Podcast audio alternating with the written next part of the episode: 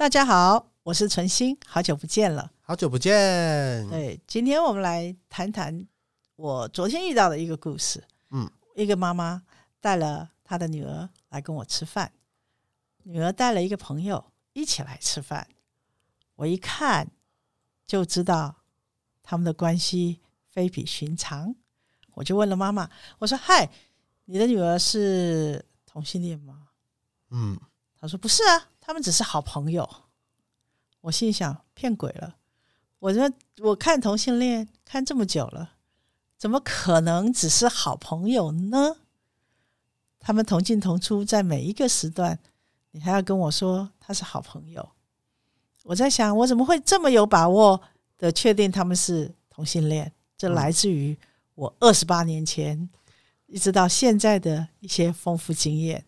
现在来跟大家分享分享这个历程，我们怎么分辨，也了解一下我认识的同性恋，看跟你们的一不一样。嗯，啊，那在二十八年前，故事是这样的：我的朋友说，纯纯，我带你去吃麻辣火锅。哎呀，我们超喜欢吃麻辣火锅的，在那个时候，就是称为一种时尚。吃麻辣火锅是一个很好的消遣，因为新鲜。所以我们就为了尝新鲜，那个时候的麻辣火锅是叫做呃什么宁记呀、啊蓝记呀、彭记呀、什么记什么记的麻辣火锅，我们就特别跑去吃了。他说那是我朋友开的哦，很赞哦。我一去吃真的很赞，里面的菜呀、味道啊都很棒。可是这然后生意特别好，里面高朋满座。我想这么好的生意，老板肯定很开心。朋友介绍老板给我看认识，一看那个老板，我就看他愁眉苦脸的，不开心。嗯，奇怪吧？嗯，生意这么好，一定大赚钱，为什么他不开心呢？原来后来我就问他了，我说你怎么了？他告诉我，他的婆跑了。婆那时候就有这么专专有名称吗？是他的。我说哈，你们那个叫做 T 跟婆，嗯，女同性恋的称呼。T 是女性的男性，嗯，婆是女性的女性，嗯，那个时候我们是这样称呼的，因为这样我才能够分辨呐。我说你的婆跑了去哪里？他说你看在里面跟那小伙子聊天哦，小伙子，另外一个 T 哦，很有趣哈。他说那个时候为了开店，嗯，故事是这样来的。那时候为了开店，他跟他的婆家里多住了一个 T。那个 T 就到家里来，他们就有啊想说多一个帮忙吧，嗯，然后应该讲大 T 好了，跟小 T 哈，嗯，OK，大 T 是原配，嗯，小 T 是后来的。大 T 呢，因为公司很忙，要每天早上要去进货，要去看货，要去公司里面忙。那小 T 在家里面就跟婆有很多相处的机会了，哦，然后就这样，T 跟婆中间产生了婚变。他们虽然没有结婚证书，但是他们住在一起，啊，他们就称为是伴侣，对嗯他们就称为是伴侣了。嗯，然后这个 T 呢住到他们家里面去，我们叫小三，为什么会允许他住到家里面来？因为那个时候就是因为要开店嘛，需要人手。哦然后这个 T 呢又从南部上来，没有地方可住，就住到家里了。OK 然后大 T 出去忙，小 T 嗯在家里面就变小三了。也在忙，对，很忙，所以很忙啊。可是大 T 不高兴，大 T 开始伤心，他开始不知道该如何是好。他极力的挽回，每天回家带着他的婆去吃饭、去聊天或出去。这个婆呢，心思根本就不在他身上，这么明显哦，很明显，因为他们呃同性恋感觉是比较敏感的。嗯，然后他就觉得你怎么会不不关心我，只关心他呢？他又很生气，又不知道怎么处理，因为早期这个没有智商的，嗯这个都会自己去摸索。嗯，然后他们就把彼此呢就在那里摸索、难过、生气，然后把店给关了，这么好，生意好的店就关了，因为做不下去了。哦，因为他一到店里面忙，他就想那个两个人在家里，然后我赚的钱还给这个两个人花。他已经罪证确凿了是的，哦。哦，因为婆承认了。那不会把他们赶出去哦？那呃，两个都一起离开那个家，因为那家是租的，对啊，管他的，就赶出去啊！对对啊，他就赶出去，那他自己也难过啊，还是要生存，店还是要开吧。他就难过到没有办法好好顾店，所以店就关了。哦同性恋这么敏感哦、他很很难过，又很敏感，嗯又觉得该怎么办。嗯然后朋友介绍他认识我，他就常常来找我聊天。嗯他觉得我是一个很好的听众嗯，啊，邀请我去同性恋 bar。我第一次去吓呆了，里面哇，居然可以这么热络。在二十八年前，我们对同性恋其实都是一知半解的状况里面，嗯居然有这么多对在里面的卿卿我我，超不自在的，你知道吗？我在里面坐也不是，站也不是，我又不是，然后我就在里面东张西望，然后很困扰。然后店员来了，你要喝什么酒？我看着他说：“我不喝酒，你不喝酒你来这干嘛？”他说：“那我可以喝茶吗？” 我们没有茶。我说：“那给我白开水好了。”我第一次去同性恋吧，只有白开水。然后我的好朋友格，格不入哦，我也觉得又不是同性恋，又不喝酒，真的，我就觉得我是个怪咖。有趣的是，我对那个时候对这个东西是陌生的，而我是好奇的。我对很多学习跟人跟人的关系，怎么会有同性恋？他们是小时候就是了吗？嗯还是长大才是呢？嗯我对那个东西很好奇啊，怎么会有人会是喜欢女生呢？嗯我在当时百思不得其解，有一个机会让我认识，我就很好奇。嗯，到那儿去看他们，然后就偷偷的跟我的朋友聊天。我的朋我的朋友只剩下买醉，他根本没有时间理我。然后倒是旁边那个店员跟店长就跟我聊起来了，然后我们就开始聊天，然后我就问他们：“你为什么开这个？”他说：“因为同性恋是很封闭的团体，没有地方可以让他们去，他们也没有朋友。”在那个时候，同性恋哪能够到你家吃饭做朋友，说我们是夫妻，好像是哎、他们也不行。所以呢，他们就开了一个 bar，让同性恋有地方可以去，还可以交朋友。我想，哎，这感觉不错哦，啊，因为在早期女同性恋是不会对别人开放讲出来的，所以他们在那认识了很多伴侣，很多同伴。那我第二次再去的时候，老板来跟我说：“胡老师来了，我们有茶可以喝了。胡老师要不要喝乌龙茶？太好了，我的白开水升级了，变乌龙茶。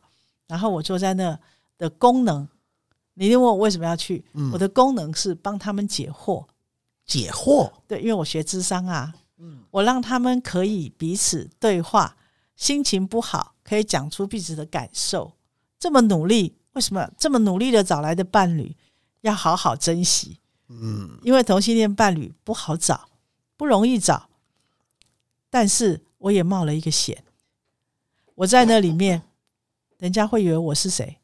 同性恋我是个婆哦，对对对对对，啊，婆那对很多的 T 就会莫名其妙的靠过来，我就看着他说：“我不是哦。”他们的满脑子的问号是：“你不是来这里干嘛？”对啊，对不对？然后，但是我常常被找去，被找去干嘛？就是做他们的心理咨询。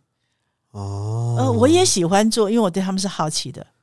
从嗯那个过程里面，问了很多人：你真你是什么时候发现你是同性恋的？嗯有人说我从小就是，我从小就发现我不喜欢嗯男生。嗯有的说我也不知道，长大了就发现我不是男生，我不喜欢男生。我跟嗯男生交往，我也跟女生交往，可是我发现我只喜欢女生。哦，最扯的，我还碰到双性恋的。欸双性恋很酷哎、对呀、这我碰到一个人，我就说：“哎、你不跟男生交往吗？”呀，会啊。我说：“那你也跟女生交往？”当然喽。我说：“两两个你都喜欢，当然都可以哦。哎、他这样他的世界很宽广哎，”对呀、他只要有就好哎、这样说也不对吧？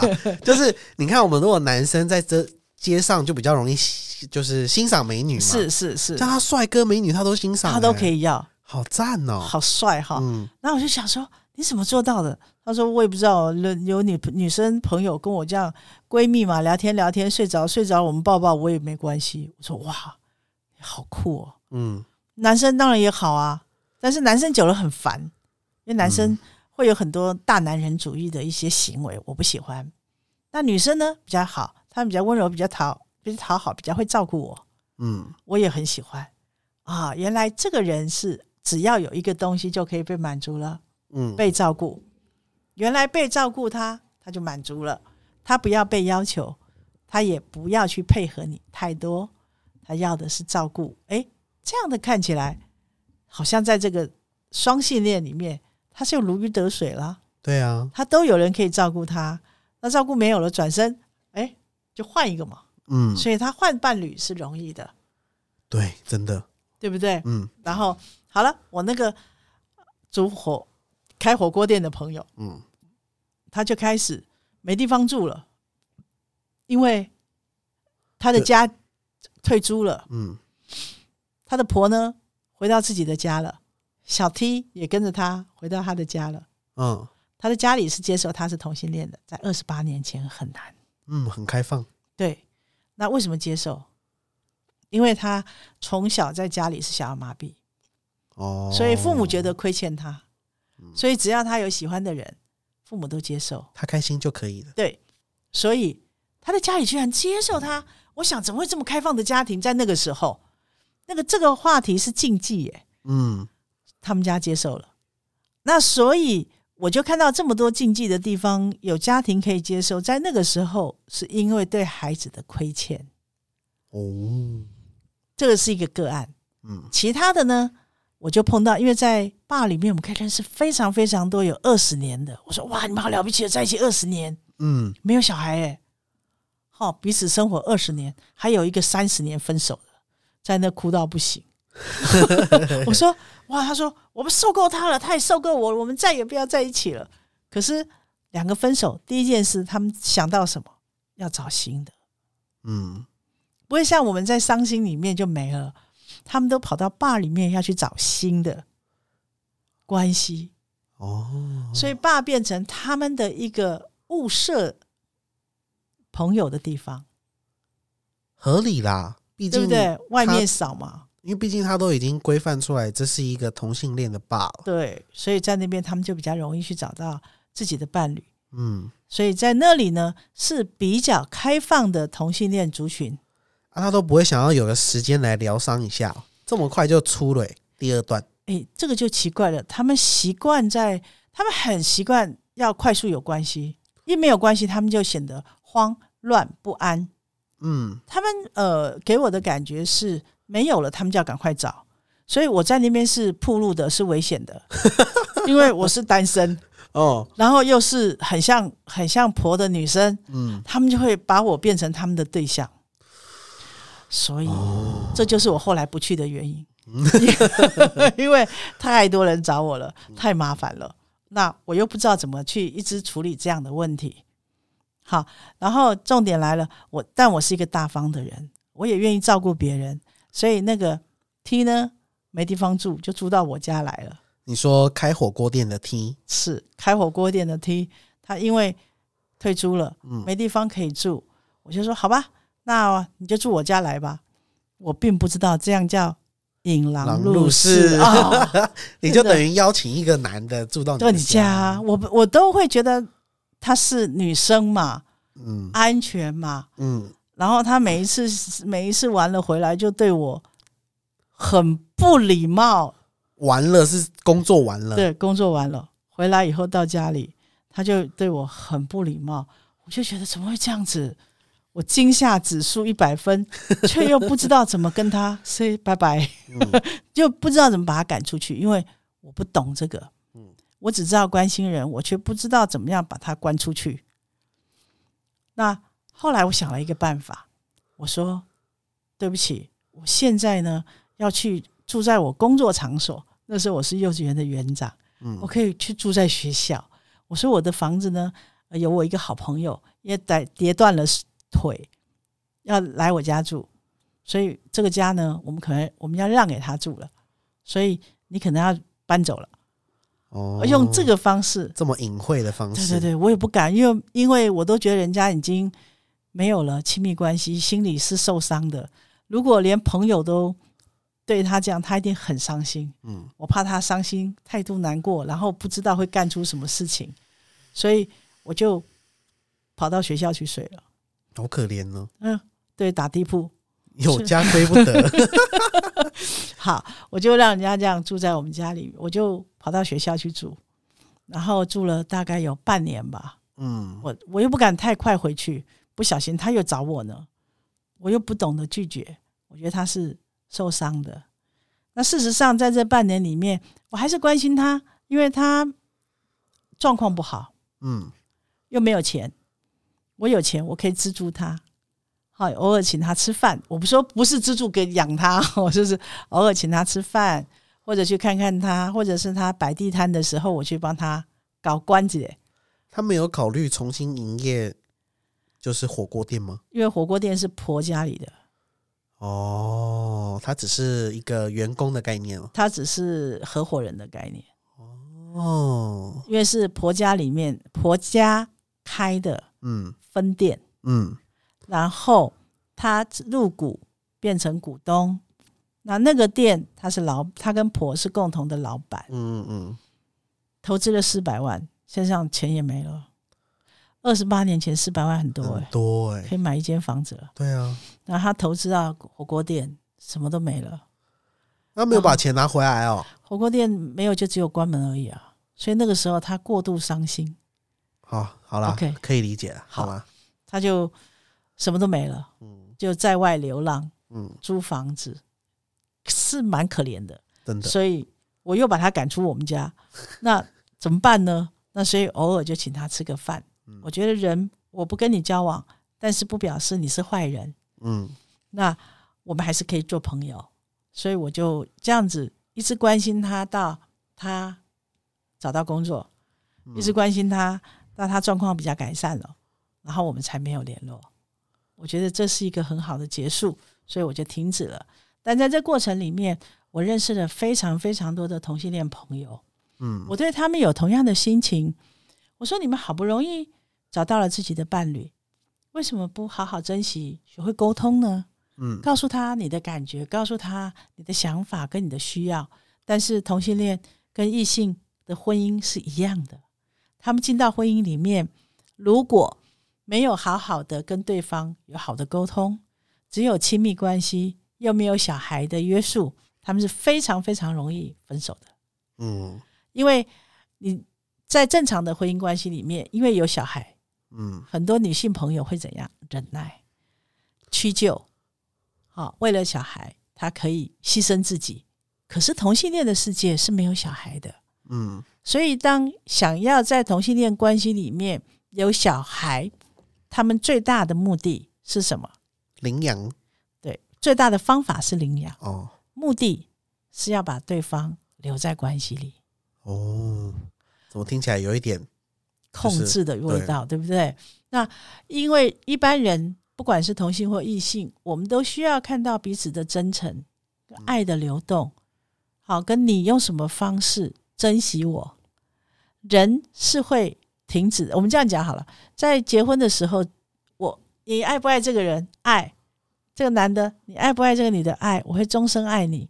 在当时是爱的，但是结了婚以后呢？因为柴米油盐酱醋茶，婚姻的冲突关系的一个呃不一致的观念，产生了落差，所以人会分手，会离婚，原因在这里。那同性恋也是，他们有这些柴米油盐酱醋茶跟生活的观点，如果他们没有办法随时跟彼此保持好的一个互动、欣赏，或者是情感的流动，他们很容易就流入离婚的下场。哦，更容易，因为他们没有婚姻的约束。对啊，说走就走，对，也没有程序要办。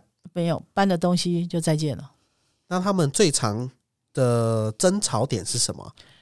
因为比如说啦，我男生出去工作，然后可能家里的老婆会觉得说我是不是出去拈花惹草？但是这种都是异性恋常常遇到的问题啊。啊，异性恋那个叫恋爱，进到婚姻关系里头的时候是责任。哦，恋爱关系，我们担心的是你在外面拈花惹草；嗯进到关系里头，进到婚姻关系里头，那就是生活。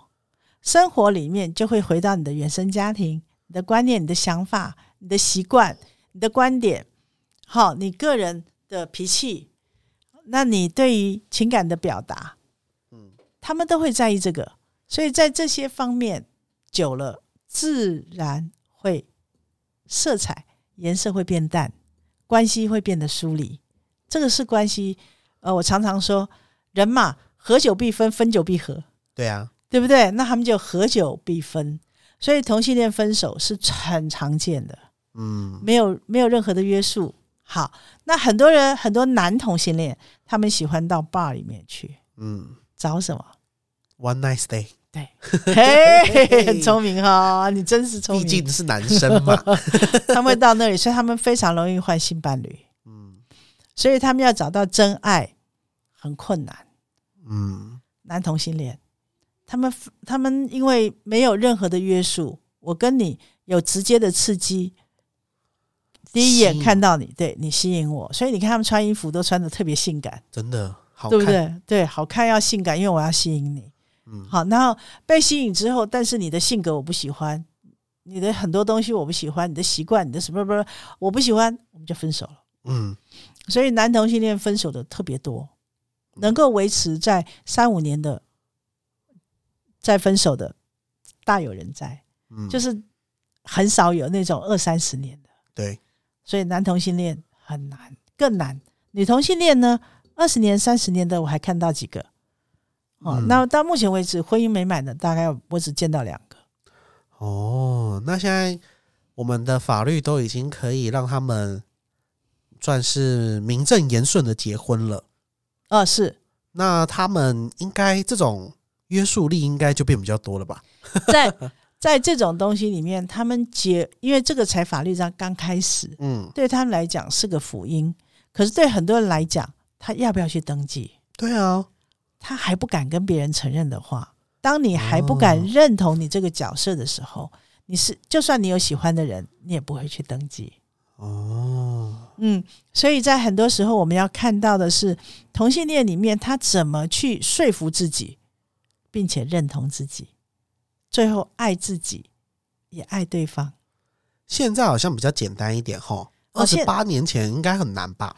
哦，那个那个是不能见光的，怎么样都要躲起来的。嗯所以呃，曾经有一个小朋友跑来找我，阿姨，我想跟我那是差不多也是二年是二十年前，嗯，他跑来找我，纯纯阿姨，我想跟我妈讲我是同性恋的，好，我可以讲吗？我说你跟他讲是你要什么吗？他说我想回家住，我想带我的 partner 回家住。哦，哦，如果不不经过妈妈的同意，你们就要在外面租房子比较贵。对，所以他想要这样子。我说那你是要照顾你自己，让你妈妈为难哦。嗯，如果你是要照顾你妈妈，让她接受你，那你就不能这么快用自己的方式。我可以帮你旁旁敲侧击问一问。二十几年前，我试着问问妈妈，妈妈显然很难接受，因为是一个传统的妈妈。肯定啊，好，我就借给那个小朋友钱，我说你去外面住吧。我就借他钱，我说你先去外面住，等你预备好了，你妈妈也可以接受，也可以不接受了，你再跟他讲。不是你要逼着妈妈接受你是同性恋，哦，有很很多小孩讲是为了你要接受我啊，你为什么不接受我？我都跟你讲了，我就是啊，你不接受我，那我是不是就躲起来了？嗯，我说，所以你必须要知道，你跟妈妈沟通的目的是什么？是为了你想出柜，还是为了要得到什么好处？嗯，还是为了要给你的 partner 一个承诺，我的家人是接纳你的？我说这些东西你都得要考虑的比较多一点。是，是，所以他就必须在我的我们在讨论了几次之后，他决定到外面租房子，嗯那又没有钱，所以我就是那个资助的 资助的老人。所以在这些过程里面，我看到很多小孩、很多人走自己在情感的这个心理路程，不管是同性异性，他们都会花比较多的力气。第一个，先要认识自己，对，你够不够爱你自己？嗯，当你够爱你自己，你就有能力去爱对方。但大部分的关系是从对方身上索索取、嗯，所爱、所关心、所照顾。哈，异性恋的女生是这样，所以现在大部分男生怕谈恋爱，好害怕哦。因为女生很机车，嗯，他们就觉得男生应该多付出一点。对啊，男生说：“拜托，我是妈宝，哎，我就妈妈照顾都不够，我还照顾你，是不是？”所以我看到很多结了婚不在恋爱的时候觉得困难麻烦的男生，现在很多男生不谈恋爱，对啊，麻烦。对，就是麻烦。嗯，我跟他讲说：“你为什么不谈恋爱？”他说：“你这你知道女生有多麻烦吗？”我说：“有这么麻烦吗？”对啊，好，那可是女同性恋不一样，他们解决一个少一个，他们就拼命找，他们从异性恋的女性也找。嗯我一个朋友交了一个女生，他看到一个女生好喜欢哦，是同事，然后就约她到家里住，说啊，反正你们家太远了，住我们家刚好，我们家住的近，六楼。他追那个女生追了几年，六年，女生都不跟他在一起。啊，他就是异性恋没怎对啊，么在一起？怎么在一起？好，就说对了。结果这个 T 这个 T 呢，有一天晚上不小心喝醉酒，嗯，喝醉酒，他说：“你你要不要答应跟我交往？”那个没有啊，我不是同性恋啊。他说：“ 你真的不跟我交往，那我就跳下去了。”他还是没答应他，他就从六楼跳下去了。跳下去之后，你想，我们就想，哈，你跳下去你还活着啊？他说：“对，刚好遮雨棚把我给遮住了，然后我只有我只有呃骨头断了几根，然后人还活着。”福大命大。真的。然后这个女生呢，因为怕，是因为她死掉，所以就照顾了，答应了。答应之后呢，他们家他们真正在一起，不过两年的时间，他就走了。那也很一段了啦。对了，他也不不敢太快走，因为他们住在一起六年，哦，他享受别人照顾他，虽然没有性关系的一种亲密照顾是六年，那他也不能转身就走。嗯，所以他就拖了两年，他再走，再离开。我的朋友又变成单身，然后带着一身的病痛，永远的护腰。好不值得啊。是啊，所以啊、呃为了一份关系，你需要这么的牺牲自己吗？没有啊，嗯，我从来不会做这种决策的。是很多人不会，但是要关系的人，他们真的是对自己是一种压抑、讨好、委屈式的方式在照顾别人。嗯，没错。对不对？他照顾别人，为什么？因为我希望他爱我。嗯，为了这份爱，我们失去自己很多；为了这份爱，我们也看不到自己了。嗯，我们只会拼命的在看他想要什么，我可以给他什么，把他留在身边。我可以怎么样跟他相处，让他喜欢我？我可以只做多做些什么，让他留在我身边，不要不理我，不要眼光向外看。嗯，同性恋里面也有一些是属于比较自卑的，也有一些是属于比较不敢让别人知道的。我不清楚他们身体里面的症状，嗯，同性恋身体里的症状是怎么来的，但是我却知道他们不够爱自己。嗯，他如果够爱自己，他可以选择有伴侣或者没有伴侣。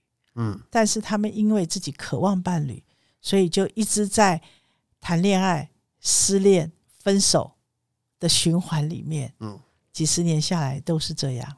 对啊，啊，除非他们找到一个愿意跟他们共同生活的伴侣，嗯，要不然他们就一直在这个循环里面，所以很辛苦。男同性恋更辛苦。对啊。那有什么建议给他们吗？呃，我比较多的建议是，当然是接受你自己，嗯，因为接受你自己，你才能够知道在关系里头你是可进可退的。进的意思就表示有人愿意跟你交往，你就走近一点；没有人跟你交往，你退回来一点。退回来怎么？什么叫退回来呢？不要失去你自己，也不要失去自己的自尊，要爱自己。别人不爱你，那是正常的，因为你嗯想找一个欣赏你的人，这个人必然是少数。啊，能够欣赏我们的人，是来自于我们有没有值得被欣赏。嗯，那我有哪些地方我值得我自己欣赏？当你自己都欣赏了，你到哪里去，你都是一朵花，别人自然会看到你这个美丽的花。只是你可能是喇叭花、向日葵、玫瑰花，那刚刚好，他是喜欢向日葵的，那他就会喜欢上你。所以先让自己好好的开出自己这一朵花，然后别人看到这朵花的美，他自然就会靠近。靠近之后，他就发现这个花的内涵是不一样的，创造自己的思维能力、深度、气质、内涵，才是我们觉得我们可以为自己做的。你会问我气质怎么来？气质就是该要收敛的时候，就不要说脏话。这样哈，就不要这么放任。该要有一些姿态的时候，就要有一些合适的姿态。不要在那里永远永远就在那边说：“哎，我今天漂不漂亮？”拜托，那个漂亮是来自于你内在发出来的讯息，嗯，不是在于你外在的化妆穿着。当然，那也很重要，因为那是别人的第一眼。但是内涵是来自于我要跟你共同生活，你的内在。里面什么东西吸引我？所以内涵是重要的。那这个人的内涵够不够？这个人有没有东西可以让我们多一点的话题？不要永远话都都是没有深度的。那跟你讲话的人没有深度，他就讲不下去了。每天只剩下什么吃饭、睡觉、逛街。对对对对对。那这样的话，你们很快就会让别人生厌。嗯，就觉得啊，好无趣哦，我不想跟你交往了。好无趣哦，这个没什么内涵，好无趣哦。我跟他在一起都没什么，就是看电视、睡觉，要不然就做那档事，好无聊。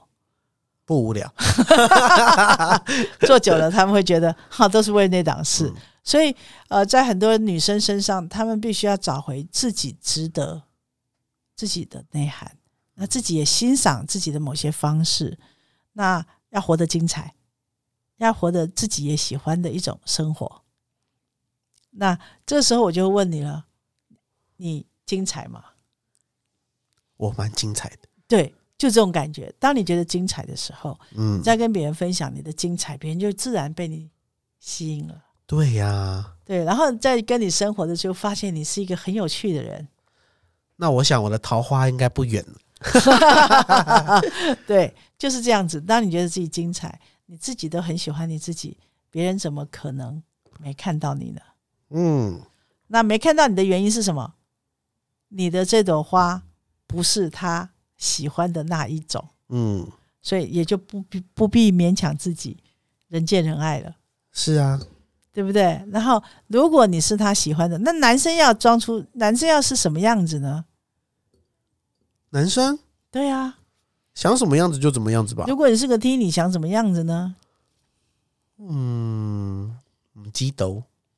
你需要是一个温暖的人，所以大人哥为什么那么风行？哦，因为暖男，嗯，但是不拘小节，嗯，不要在小的地方跟人产生这么多的啊计较。好，放过别人，放过自己，要学习这个，也就是睁一只眼闭一只眼。哪些地方他有他的样子，你有你的样子，你只送出你的。关怀，送出你的关心、温暖、照顾、陪伴即可。不管你是同性恋，不管你是异性恋，每一个人先找回自己内在的自我价值。每天每个人先找回内在自己的精彩、丰富，自你自己也喜欢的自己，你就可以吸引到看得懂你的人。当那个人出现的时候，他必定停留，为你。而停留。